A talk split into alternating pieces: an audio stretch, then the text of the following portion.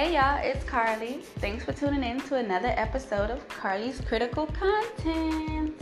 Thank you so much to all my lovely listeners for continuing to listen and support your girl. Oh my goodness. Get the strap. Get the strap. No, seriously, get the strap. 50 Cent was just threatened by the entire NYPD. This is crazy. Officer Emmanuel Gonzalez made the threat last June during roll call at the 72nd Precinct, where he told all the officers he was commissioning to shoot 50 Cent on sight if they see him. Y'all heard right. Emmanuel Gonzalez, commanding officer, told the entire NYPD that if and when they see 50 Cent, to shoot him on sight. This is crazy. I can't believe it myself, but it did happen and it's all over something so petty. Not too long ago, Officer Gonzalez was at a club in the Bronx, one of 50 Cent's clubs that he loves to go to, and the officer kind of quote unquote, you know, shook down the owner a little bit. And 50 wasn't having that. He didn't like that. That's his friend. So he took to social media, Instagram to be exact, and he made a post, and the post said, Get the strap. So Gonzalez saw it and he was livid. So he then, in turn, went back to his precinct and told the officers that when they see 50, to just shoot him, shoot him on sight. That is freaking crazy. That's what officers are doing now. Trolling social media, and then that's what they're doing to get targets they have time to be running around New York looking for 50 Cent, they not gonna find that man. And if they do, they better not touch him.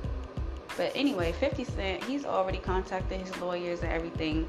They're getting involved because that is a serious threat, a mass threat. You have multiple people now looking for this man to shoot him all because the commissioner said shoot him on sight. That is crazy. Something needs to be done about this. That man needs to be reprimanded for that. And he does not need to be commissioning over any other department after that incident because that is ridiculous.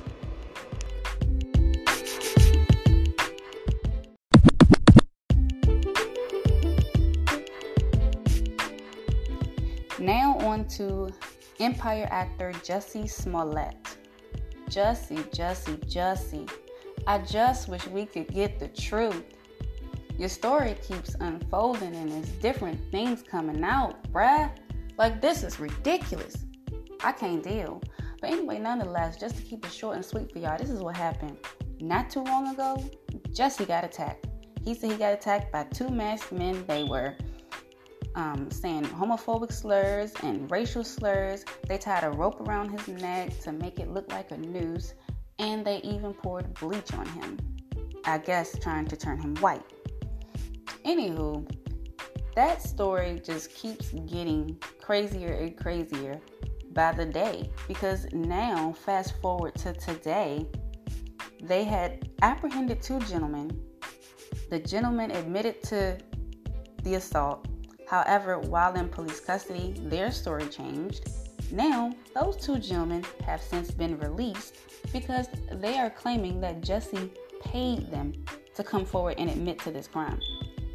They even say that they staged that whole video thing that they kept playing on TMZ.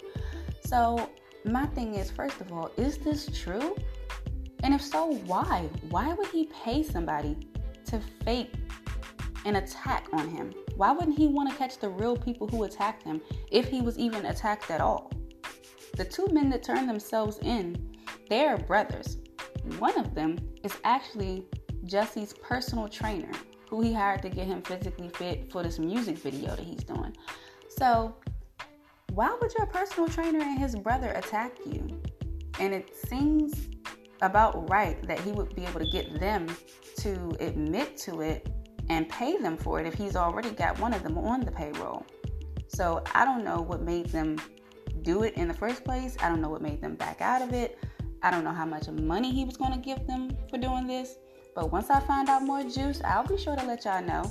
But you gotta let me know what y'all think about this because this is just crazy. I don't know if this man was really attacked at all at this point or not.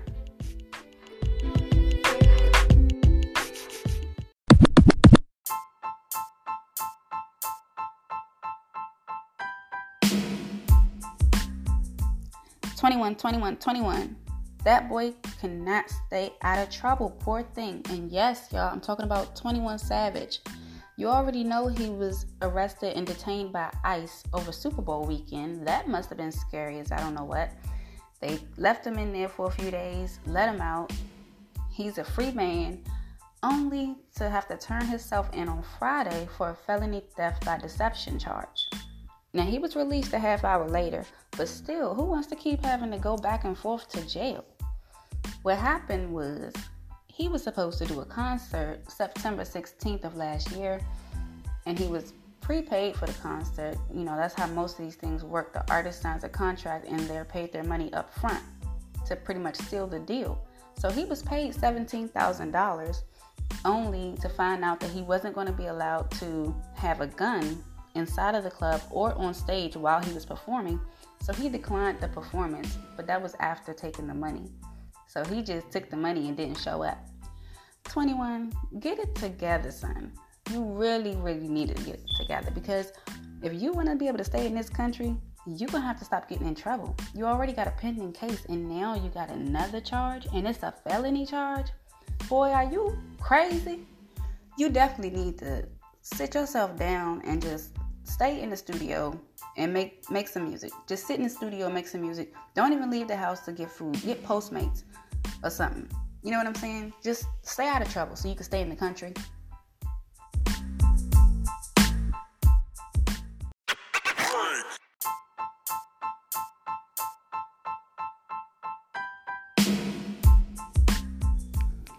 And now on to the DMV local news. This story is coming to y'all straight out of Baltimore. This is an update to a 2016 case for Korryn Gaines. 23 year old Korryn Gaines was fatally shot inside her apartment alongside of her five year old son, who was shot as well in the face. But luckily, he survived the attack, thank God. But Baltimore police was pretty much engaging in a standoff with Korryn which most of the standoff she actually streamed live on Instagram. So if y'all don't know anything about the case, you can do a Google search and you can find the Instagram videos and everything like that. And it was pretty graphic for the most part.